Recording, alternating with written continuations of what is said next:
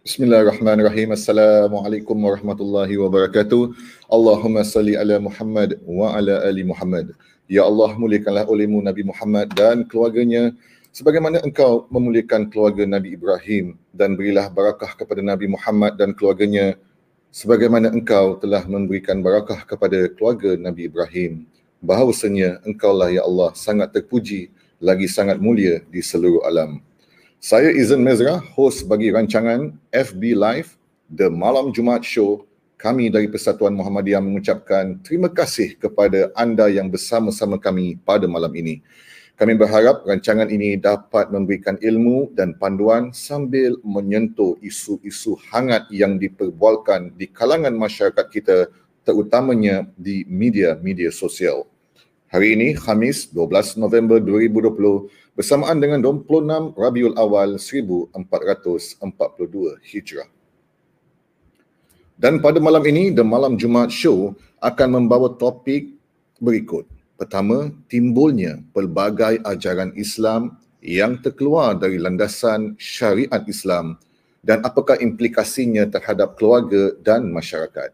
Bagaimana kita dapat bertindak sekiranya kita berdepan dengan pengalaman yang menyebabkan kita ragu dengan fahaman yang dibawa terutama ia menyentuh tentang isu-isu agama, isu agama Islam.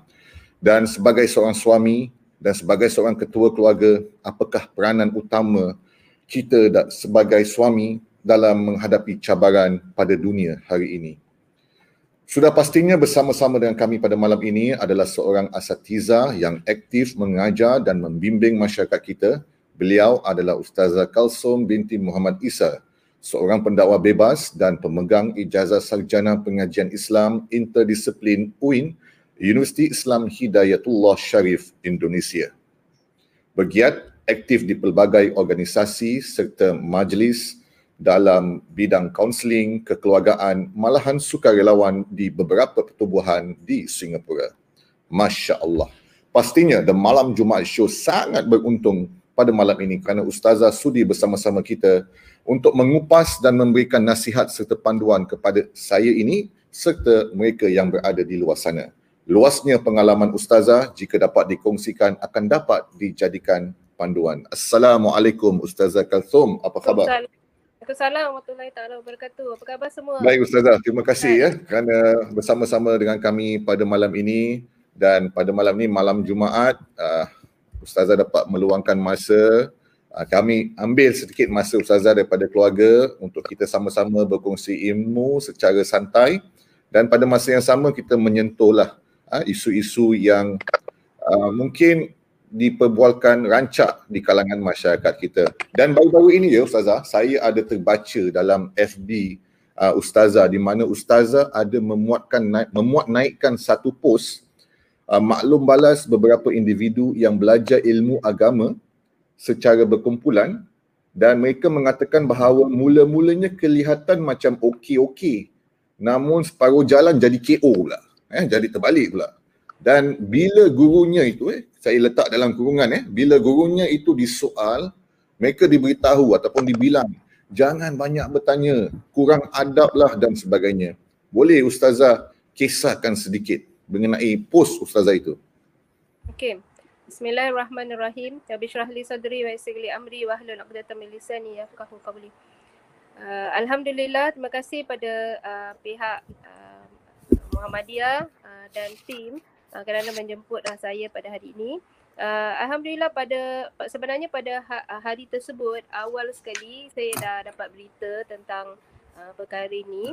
Uh, kemudian uh, di uh, lepas tu saya muat turunkan dekat FB uh, kerana uh, saya saya sebenarnya dalam gambar tersebut uh, nak juga saya beritahu bahawa uh, apa yang kita sekelitkan kita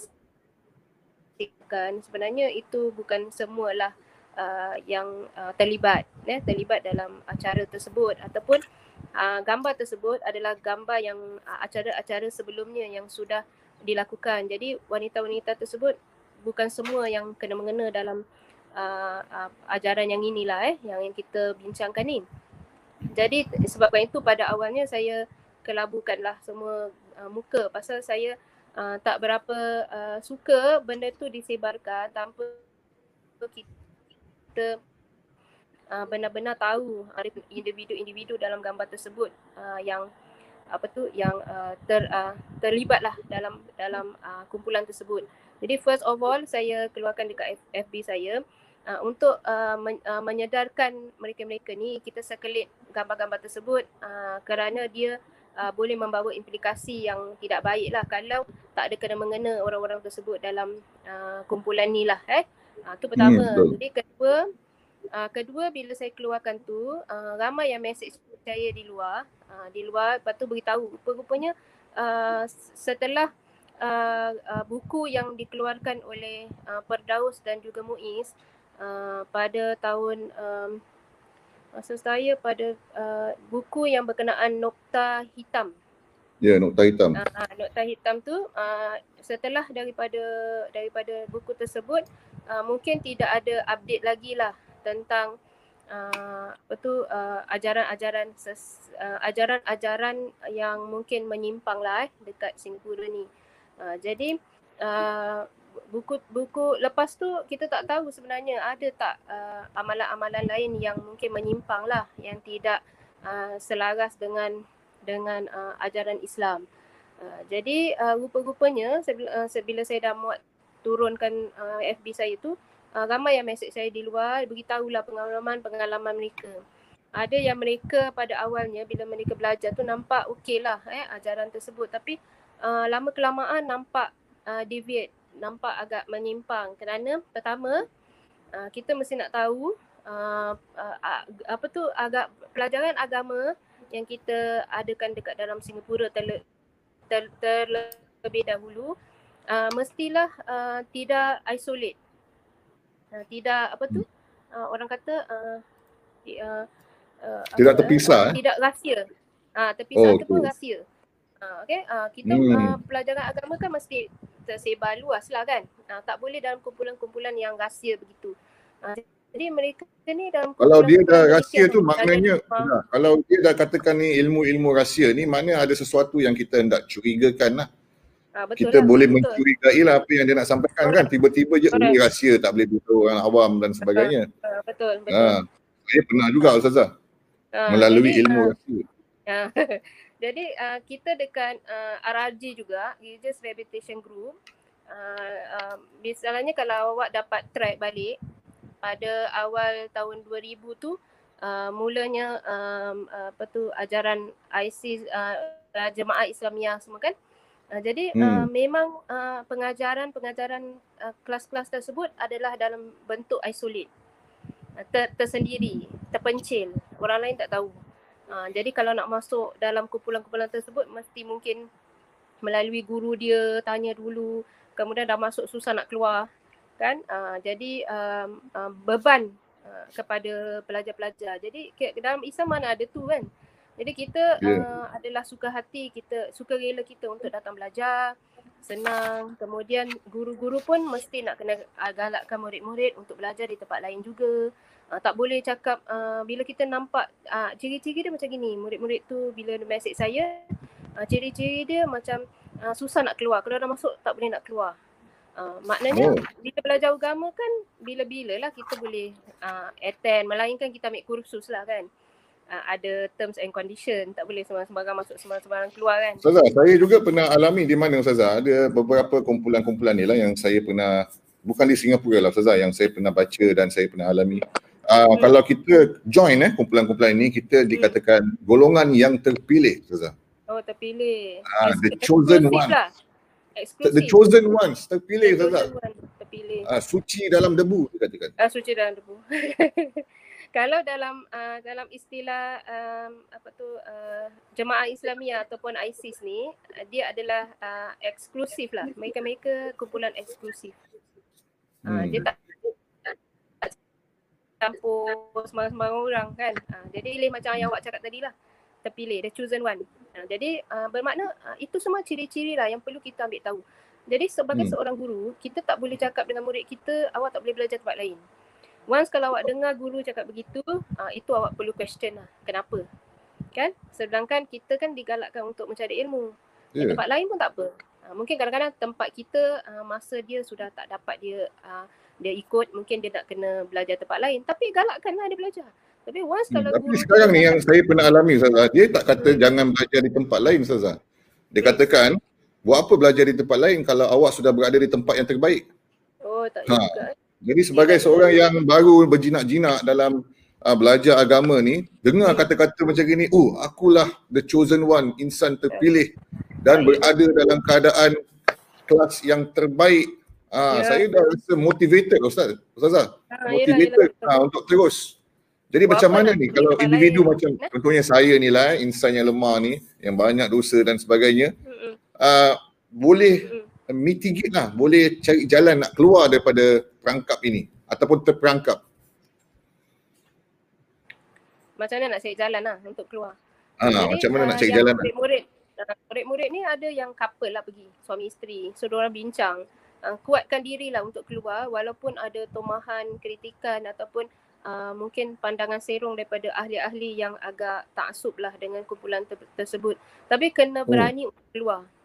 Ya, berani untuk keluar. Jadi uh, kita sebenarnya uh, foundation kita mesti bagus lah bila kita uh, nak belajar mana-mana pun. Kita mesti nak kena banyak bincang, tanya-tanya dengan uh, guru-guru lain juga. Eh, uh, mang, uh, mis- misalnya bincang dengan pasangan juga. Macam mana ni? Boleh ke betul ke ni? Uh, misalnya ada yang misalnya uh, saya tak tahulah kalau uh, orang Singapura ni uh, memang dibolehkan uh, untuk salaman orang perempuan salam dengan guru dia. Uh, sedangkan bila kita baca pun waktu Nabi bai'ah pun dengan orang perempuan, orang perempuan tu tak bersentuhan tangan pun dengan Nabi.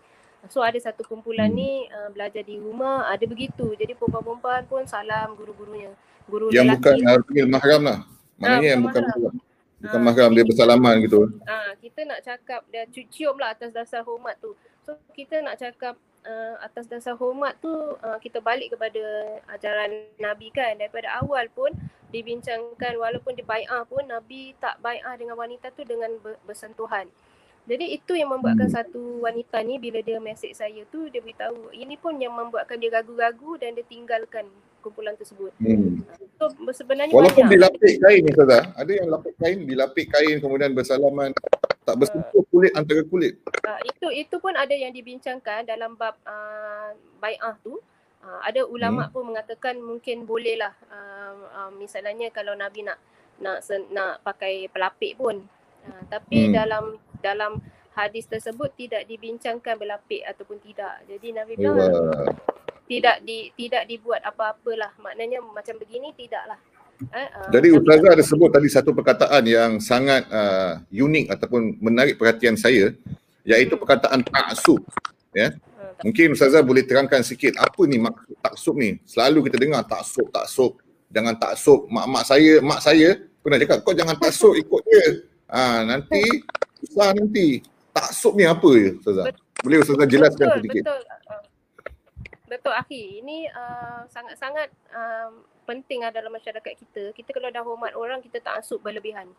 Sedangkan dalam hmm. agama tu perlu wasatiyah, eh, pertengahan. Uh, kalau kalau hormat kita pun, uh, hormat misalnya kalau kita ada buat salah pun sebagai guru pun boleh pergi ke tepi, tanya kan kenapa ustaz cakap begini. Cakap dengan adab lah. Kadang-kadang kita manusia, kita ada salah silap kita pun ada juga. Mana kita bukan maksum kan. Eh? Uh, jadi kalau kalau tak asup tu maknanya kalau dia salah pun tak boleh tak boleh tegur. Uh, mesti diam aja. So adakah masyarakat kita ni kita didik supaya bertanya pada tempat yang betul, uh, bertanya dengan adab yang baik, uh, apa tu question something lah. Kalau kita rasa uh, kurang sesuai ke, tak betul ke, kita perlu question lah. Kita tak boleh balik kepada you cakap tadi kan, yang awal you cakap, uh, tak boleh bertanya. Bertanya je salah. Ya, bertanya hmm. je bermakna uh, maknanya kita question dia punya credibility. Uh, bukan orang question credibility pasal kadang-kadang manusia pun buat silap. Even nak para nabi pun ada yang kesilapan yang mereka lakukan Allah berbetulkan. Allah hmm, ingatkan. Betul. So itu uh, takkan kita manusia biasa ni walaupun pewaris nabi uh, kita tak boleh berlaku silap. Uh, jadi kita mesti put uh, garis panduan begitulah eh. Uh, jadi kalau kita yeah. pergi mana-mana kita tak boleh question dia dengan cara adab pun kita tak boleh question dia. Awak perlu question awak punya diri lah adakah uh, tempat tu adalah terbaik untuk awak pergi belajar. Jadi cara-cara nak menyoal tu Ustazah, macam saya ni kan orang awam, orang biasa. Kan? Mm-hmm. Banyak benda yang kita tak tahu, yang kita tak faham. Jadi bila kita tengok sesuatu tu yang disampaikan tak bersesuaian dengan apa yang kita faham, mm. uh, kita nak approach uh, ustaz atau ustazah itu nak tanya, kita rasa segan. Aku ni siapalah aku nak tanya. Kan? Quran pun baca merangkak-rangkak. Eh? Kalau sebut hadis pun baca pun orang terbalik kan. Baik hadis Bukhari jadi hadis lain eh. Jadi nasi Bukhari dan sebagainya. Jadi mungkin atas sebab-sebab itu kita berasa segan untuk bertanya dan apa nasihat ustazah bagi golongan yang seperti saya ni lah. Nak nak panggil awak siapa? Mezra eh? Panggil ya, Mezra. Nama glamour lah. Okay. Uh, uh, uh, Encik Mezra. Uh, gini, uh, kita pun uh, ikut apa yang dibawa oleh uh, para wanita-wanita pada zaman Nabi. Uh, mereka pun bertanya juga dengan Nabi, bukan tak tanya. Eh? Oh, uh, pada tanya. zaman Sayyidina Umar pun wanita tanya pun pada pada Sayyidina Umar. Tanya walaupun dia khalifah. Pada zaman Nabi pun wanita-wanita tanya dengan Nabi. Uh, tidak ada masalah apa-apa. Uh, sampai sahabat-sahabat pun ada masanya dia question pada Aisyah waktu Nabi tak ada pun waktu ketiadaan Nabi dah wafat pun Nabi bilang ambil uh, ilmu daripada Aisyah ni. Sahabat-sahabat datang juga bertanya dengan Aisyah ni macam mana ni macam mana. Ada pula wanita bila zaman Saidina Umar dia Saidina Umar buat kesilapan uh, kemudian wanita tu jawab dengan dia balik. Uh, uh, tidak patutlah eh Saidina Umar cakap seperti ini. Dia maka Umar bilang wanita ni betul aku salah. Itu ciri-ciri oh, yang perlu kita gambarkan kepada masyarakat eh. Uh, cerita perlu gambarkan ni sejarah uh, ada bukan tak boleh tanya tapi uh, bila kita bertanya jangan assume you you you uh, Encik Mezra mesti nak faham uh, kita asatiza ni berhadapan dengan masyarakat umum kan asatiza yeah. ni ya. mesti nak kena tahu dulu bahawa apabila masyarakat umum bertanya walaupun apa language pun dia tanya dia tetap termasuk orang-orang yang tidak mengerti kita perlu didik ya yeah? uh, macam hmm. uh, zaman Nabi berapa banyak orang yang melanggar uh, peraturan yang kencing ke dalam uh, apa masjid semua kan? Nabi faham oh ini masa didikan aku mesti didik.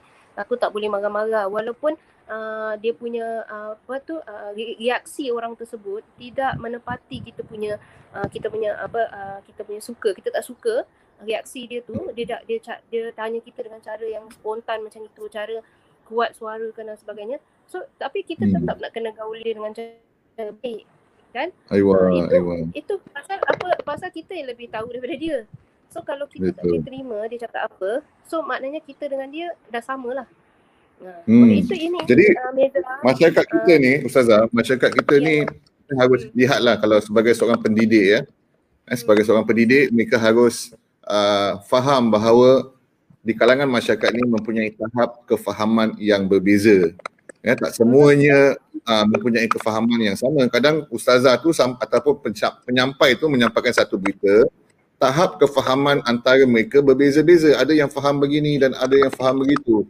Jadi ini isu perspektif lah.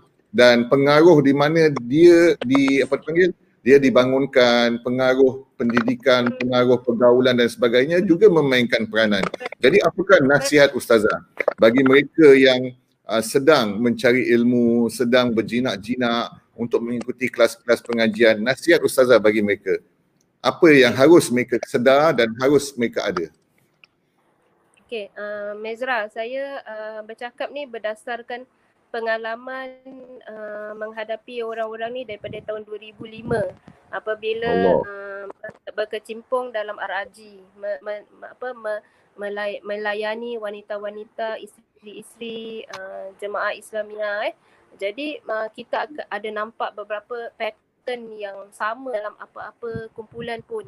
Satu yang tadi kita cakap taksub, uh, kita nak kena faham mana benda yang boleh kita ikut, mana benda yang kita tak boleh ikut. Kita mesti nak tahu wanita-wanita terlebih dahulu. Uh, tak apa, bila kita tengok banyak kelas memang wanita yang memang banyak. Eh kita kalau Mezra tahu kan banyak kelas memang wanita tel- terlalu ramai eh. Betul eh? Ya, betul. Uh, acara, acara ramah semua. Memang tak apa pasal memang mereka tu perlukan didikan yang banyak. Eh uh, pasal uh, lebih-lebih lagi pergi kelas yang ramai orang attend jugalah. Yang tidak hmm. terlindung tak isolate. Uh, pasal kadang-kadang ada ada kelas-kelas ni belajar dalam gelap. Uh, tu semua you perlu tu ada betul. Ada yang message saya dia bilang uh, nampak kelas tu uh, gelap gelita. Uh, satu perempuan keluar naik teksi dia, dia tanya awak ni belajar apa? Dia bilang belajar agama. Kenapa dalam gelap? Ah memang ustaz ajar dalam gelap. Ah tu pun eh. kena tahu. belajar dalam gelap eh. Ah lepas tu yang uh, belajar lain lah kalau belajar dalam gelap. Ah belajar takut elektrik tak ada tak bayar ke kan?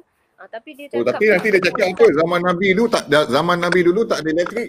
Uh, Jadi okey lah belajar dalam gelap. Baca, nak baca sekarang tak nampak macam mana. Takut silap pula kan. Betul. Lepas tu ketiga, ketiga um, bab, bab uh, misalnya uh, wanita tu yang tadi kita sebut uh, yang belajar dalam gelap, uh, isolate, uh, tu semua perlu kita kita uh, jagalah bahawa ini semua perkara-perkara kita tak boleh buat. Ketiga, mendapat pengiktirafan daripada pertubuhan uh, yang diiktiraf di Singapura.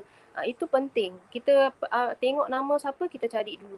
Uh, Mezra kalau perasan zaman dulu kalau kita nak uh, kita nak buat sesuatu kelas, kita mesti akan tulis nama kita tu. Ya. Yeah. Ya? Yeah? Ya. Yeah. Uh, kita uh, nyata siapa nak dia. Pesan mana? Eh, tapi sekarang tidak ada lagi. Susah kan kadang Mezra kalau nak tengok ini kelas siapa ajar ni. Uh, ke- kepunyaan uh, ini ini uh, organisasi ni kepunyaan siapa? Uh, sampai saya kadang-kadang terima, saya pula jadi macam polis pula kadang-kadang. Semua kerja saya kena buat. Hmm. Murid hantar saya, murid bilang ustazah kita nak masuk uh, dalam uh, apa tu kelas ni.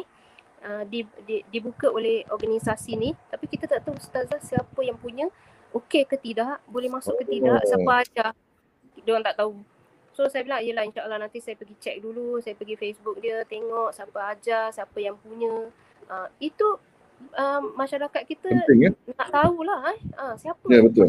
dulu tak sama kalau Mezra nampak perbezaan ni dulu bila yeah. kita nak attend sesuatu kelas kita tengok siapa aja uh, kat mana ni lulusan mana eh Ah, dia belajar kat mana uh, macam itu.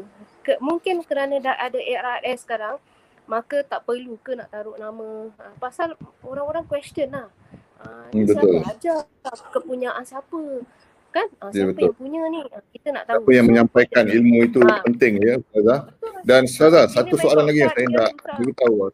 Ustazah ada satu lagi perkara yang ingin saya timbulkan pada hari ini uh, sebagai uh, rakyat Singapura yang hidup di sebuah negara metropolitan saling uh, desakan hidup yang sangat hebat mana kita sentiasa terkejar-kejar ya, untuk uh, memenuhi keperluan hidup selain daripada anak yang ingin membesar bersekolah dan sebagainya eh, bil-bil api air yang perlu bayar menyediakan makanan di atas meja ini adalah desakan ataupun tanggungjawab sebagai seorang suami dan sebagai seorang suami sudah pastinya eh, semua suami di luar sana semua ada ego perkara yang memang ini fakta lah. Kalau suami kata dia tak ada ego, itu kita boleh panggil dia untuk ikuti sesi yang kaunseling uh, lain.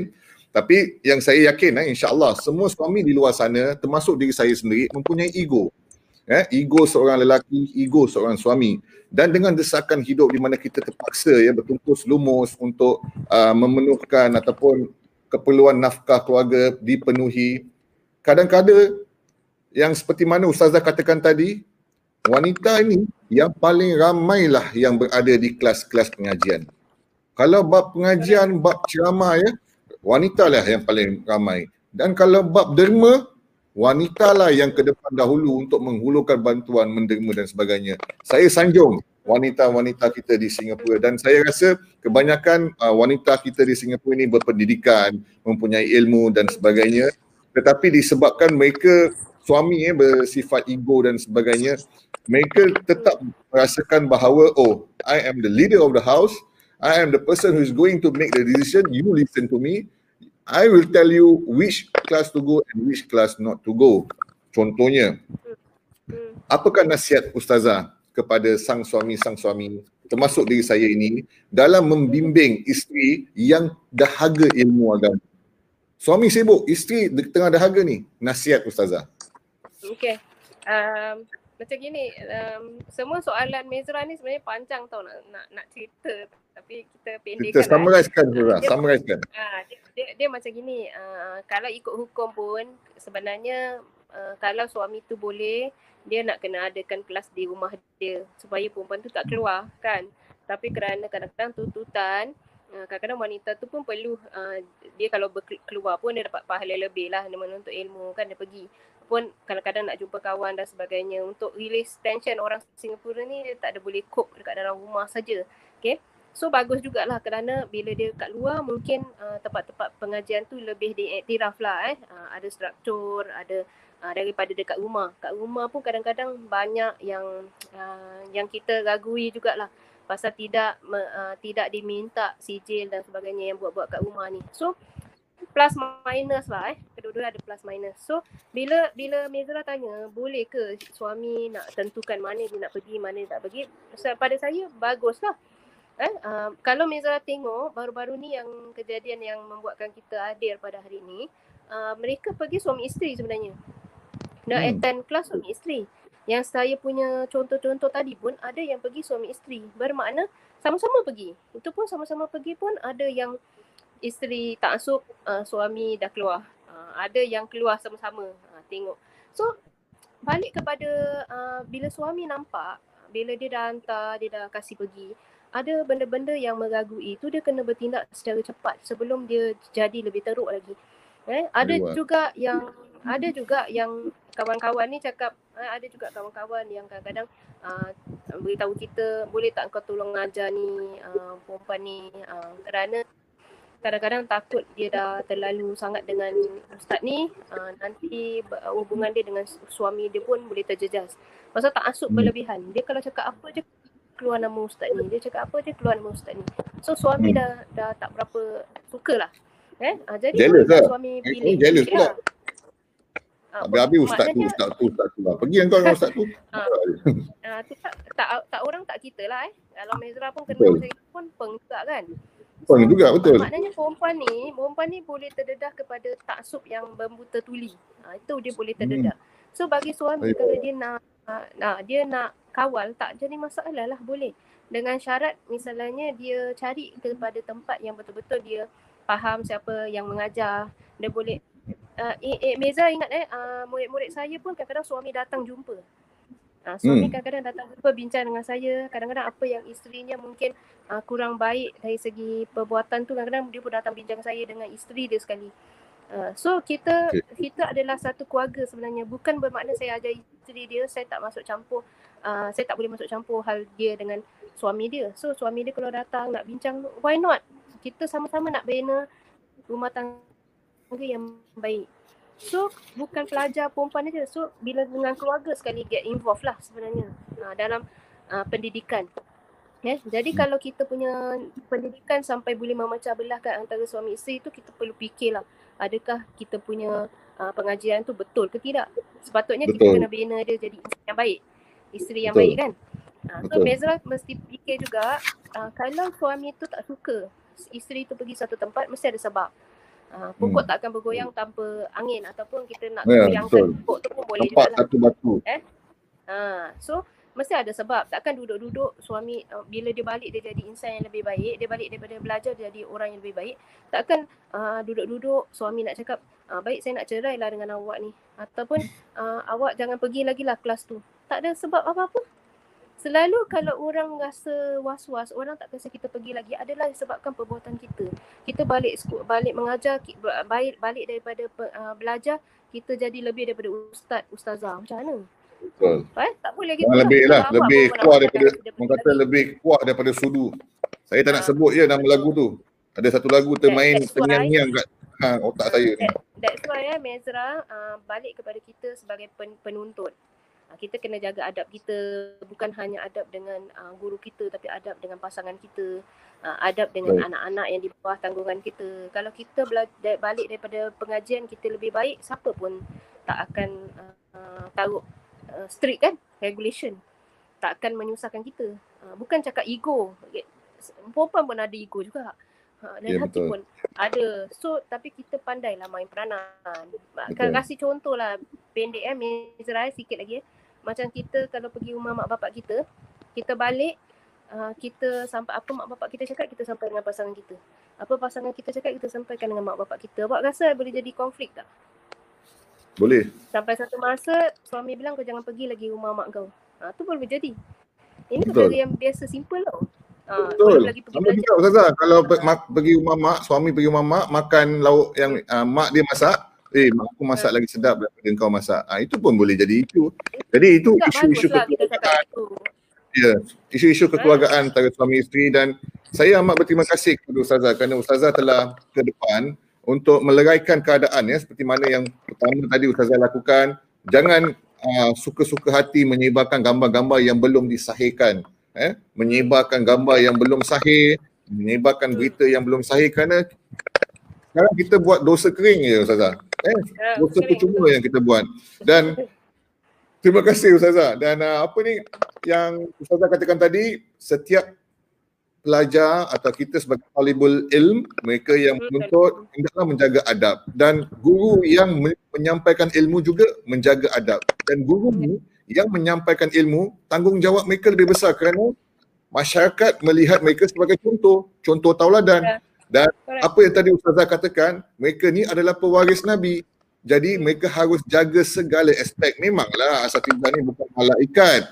Kan? Hmm. Mereka manusia yeah. biasa, mereka juga boleh buat dosa. Tapi mereka harus sedar apabila mereka berdepan dengan masyarakat ataupun mereka berada di alam um, alam maya, alam media sosial dan sebagainya, ada perkara-perkara yang masyarakat meletakkan uh, mereka di atas satu tahap yang tinggi. Jadi mereka harus sentiasa ingat bahawa uh, walaupun mereka cuba nak let loose eh. Jadi seperti biasa tension kadang-kadang jadi ustaz ni. Orang expect dia bertindak ataupun berkata sedemikian.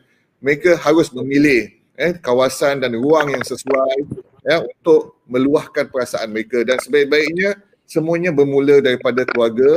Dan jikalau dalam sesebuah keluarga tu ada persefahaman mereka tahu garis panduan untuk menuntut ilmu, garis panduan untuk membina keluarga yang bahagia. InsyaAllah saya rasa masyarakat Islam di Singapura mampu untuk melahirkan lebih banyak lagi keluarga-keluarga yang cemerlang insya-Allah. Dan terima kasih ustazah juga sekali lagi saya nak katakan bahawa sebagai seorang suami, eh saya sebagai seorang suami, sebagai seorang bapa dan juga seorang sebagai seorang pekerja mempunyai tanggungjawab dan juga amanah yang sangat berat.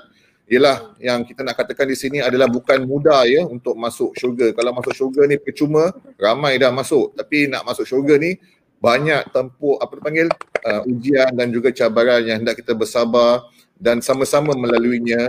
Dan insyaallah dengan keluarga yang bahagia ia akan meringankan lagi beban kita dalam menempuhi desakan kehidupan di Singapura khususnya.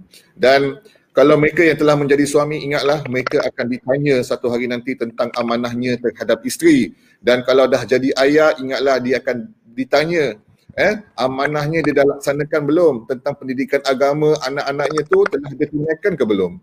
Dan kalau belum hendaklah dia segera untuk ke depan mencari ruang yang sesuai untuk anaknya menuntut ilmu agama. Ini penting. Dan akhir sekali bagi mereka yang sebagai seorang pekerja terlebih lagi mereka yang memegang jawatan sebagai seorang pemimpin pemimpin agama asatiza dan sebagainya nasihat kami di malam the, malam the malam Jumaat show adalah nasihat kami ya. Bukan kami ni pandai, kita ni berkongsi-kongsi nasihat. Nasihat kami kepada semua bahawa jagalah adab kita bersama mereka yang lain. Berikan mereka ruang dan peluang untuk bersoal. Dan kita juga kalau tak boleh jawab, tak semestinya asatiza tu tak tahu. Cuma asatiza tu memerlukan lebih banyak masa untuk research dan memberikan jawapan yang terbaik kepada semua. Dan insyaAllah kami di The Malam Jumaat Show ingin Ustazah tutup uh, majlis kita ini dengan berkongsi satu sunnah yang boleh kita semua amalkan. Silakan Ustazah. Okay. Bismillahirrahmanirrahim. Uh, saya ingin kongsikan ni uh, amalan yang Nabi uh, berikan kepada seorang daripada isterinya eh, seperti yang yang kita uh, dapat mudah-mudahan dapat diamalkan uh, iaitu uh, Nabi uh, menasihatilah isteri dia uh, supaya uh, membaca paling tidak ni uh, malam ni tiga kali selepas solat. Uh, kita boleh baca eh seperti subhanallahi adada khalqihi wa subhanallahi ridha nafsihi subhanallahi zinata arsyihi subhanallahi midada kalimati eh ataupun uh, dalam uh, bacaan yang lain misalnya subhanallahi wa bihamdihi adada khalqihi wa ridha nafsihi wa zinata arsyihi wa midada kalimati uh, itu boleh dibaca uh, tiga kali uh, maksud dia adalah uh, uh, maha suci Allah dan dengan mengucapkan puji-pujian padanya sebanyak hitungan makhluknya sesuai dengan keridaan zatnya seberat timbangan uh, arasnya dan sepanjang uh, beberapa kalimat-kalimatnya. Eh, ini baik untuk dibaca kalau paling tidak pun eh Meza eh kalau tidak pun tak boleh baca uh, doa-doa yang panjang baca je dia ni. Uh, ini kelebihan dia uh, menyamai daripada uh, waktu waktu uh, Juwairia ni isterinya baca zikir-zikir yang lain dalam masa yang panjang sebelum Nabi keluar sampai Nabi dah balik pun dia masih berzikir lagi. Maka Nabi ajar, Nabi bilang kalau kau baca doa ni, ni menyamai dengan masa yang tadi uh, Nabi keluar daripada uh, solat subuh, sebelum solat subuh sampailah duha tu, dia ada berzikir, Nabi bilang kalau kau baca uh, doa ini, dia menyamai malah lebih daripada kelebihan yang uh, terdapat uh, daripada kita zikir uh, zikir yang lain lah. Eh, Masya boleh juga diamal pendek saja kan. Ha, senang aja. Terima kasih. Ha, jadi kalau rushing ke nak pergi kerja kan, sebagai suami kan rushing nak pergi kerja kan. Pagi-pagi subuh tak dapat nak baca banyak, baca paling tidak ni. Tiga kali. InsyaAllah. Eh, boleh diamalkan insyaAllah. Baik, terima kasih Ustazah kerana tidak lokit berkongsi ilmu dan insyaAllah bagi mereka yang ingin uh, mengikuti kelas-kelas Ustazah Kalsum Isra bolehlah langsung ke Facebook uh, Ustazah Kalsum dan insyaAllah pihak uh, producer kami akan uh, menayangkan nanti uh, doa yang ataupun yeah. Kata-kata yang telah ustazah sampaikan tadi melalui slide kami insyaallah. Dan kami daripada Persatuan Muhammadiyah ingin mengucapkan terima kasih jazakallah khairan katsiran kepada semua yang telah menderma kepada Persatuan Muhammadiyah dan ingin saya berkongsi sepotong hadis Rasulullah sallallahu alaihi wasallam telah bersabda barang siapa yang tidak berterima kasih kepada manusia maka dia tidak berterima kasih kepada Allah. Dengan sumbangan ikhlas anda kepada Muhammadiyah, sebuah persatuan dakwah yang berpegang kepada Al-Quran dan As-Sunnah, dapat kita terus menjalankan pelbagai kerja-kerja kebajikan, pendidikan dan juga meluaskan lagi pemahaman terhadap agama Islam kita yang tercinta. Muhammadiyah berpegang dengan perintah-perintah Al-Quran di antaranya surat Ali Imran ayat 104 yang berbunyi mafhumnya dan hendaklah ada di antara kamu segolongan umat yang menyeru kepada kebajikan, menyuruh kepada yang makruf dan mencegah dari yang mungkar. Mereka lah orang-orang yang beruntung. Jom bersama-sama kami di Persatuan Muhammadiyah untuk menjadi orang yang beruntung dengan menderma, dengan menjadi anggota maupun menjadi sukarelawan untuk menggiatkan lagi semangat aktivis untuk menyebarkan lagi indahnya agama Islam di tanah air kita yang tercinta.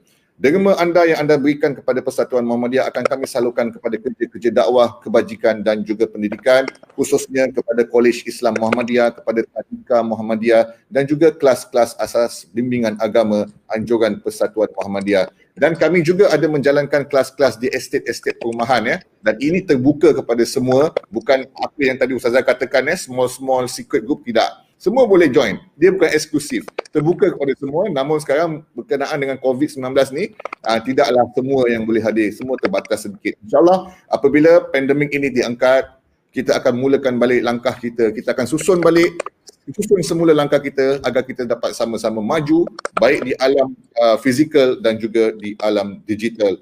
Dan jangan uh, ketinggalan untuk bersama-sama dengan saya sebab pada malam ini kita mempunyai edisi combo Selepas dengan Ustazah Isa Kasum, kita Ustazah Kasum Isa, kita akan bersama-sama dengan Ustaz Sheikh Huzaifa bin Sheikh Hussein yang akan menyentuh lebih kepada isu-isu akidah di kalangan masyarakat Islam Singapura. Saya Izan Mirza dan pihak produser telah menayangkan package infak ilmu yang boleh anda uh, lungsuri di Facebook Muhammadiyah ataupun lelaman Muhammadiyah www.muhammadiyah.org.sg atau jikalau anda mempunyai handphone anda buka aplikasi bank anda dan terus uh, screenshot ataupun ambil gambar pay now kami dan dermakanlah seikhlas yang mampu. 5 dolar 10 dolar hatta 2 dolar sekalipun insya-Allah. Bukan jumlah yang Allah lihat tetapi niat anda terhadap perjuangan kami di Singapura ini yang dinilai oleh Allah Subhanahu Wa Taala sekian dahulu saya berehat seketika. InsyaAllah dalam masa lima minit lagi kita akan bersama langsung live. Terima kasih Ustazah daripada The Malam Jumaat Show edisi pertama, segmen pertama kami mengucapkan Assalamualaikum warahmatullahi wabarakatuh. Assalamualaikum warahmatullahi wabarakatuh.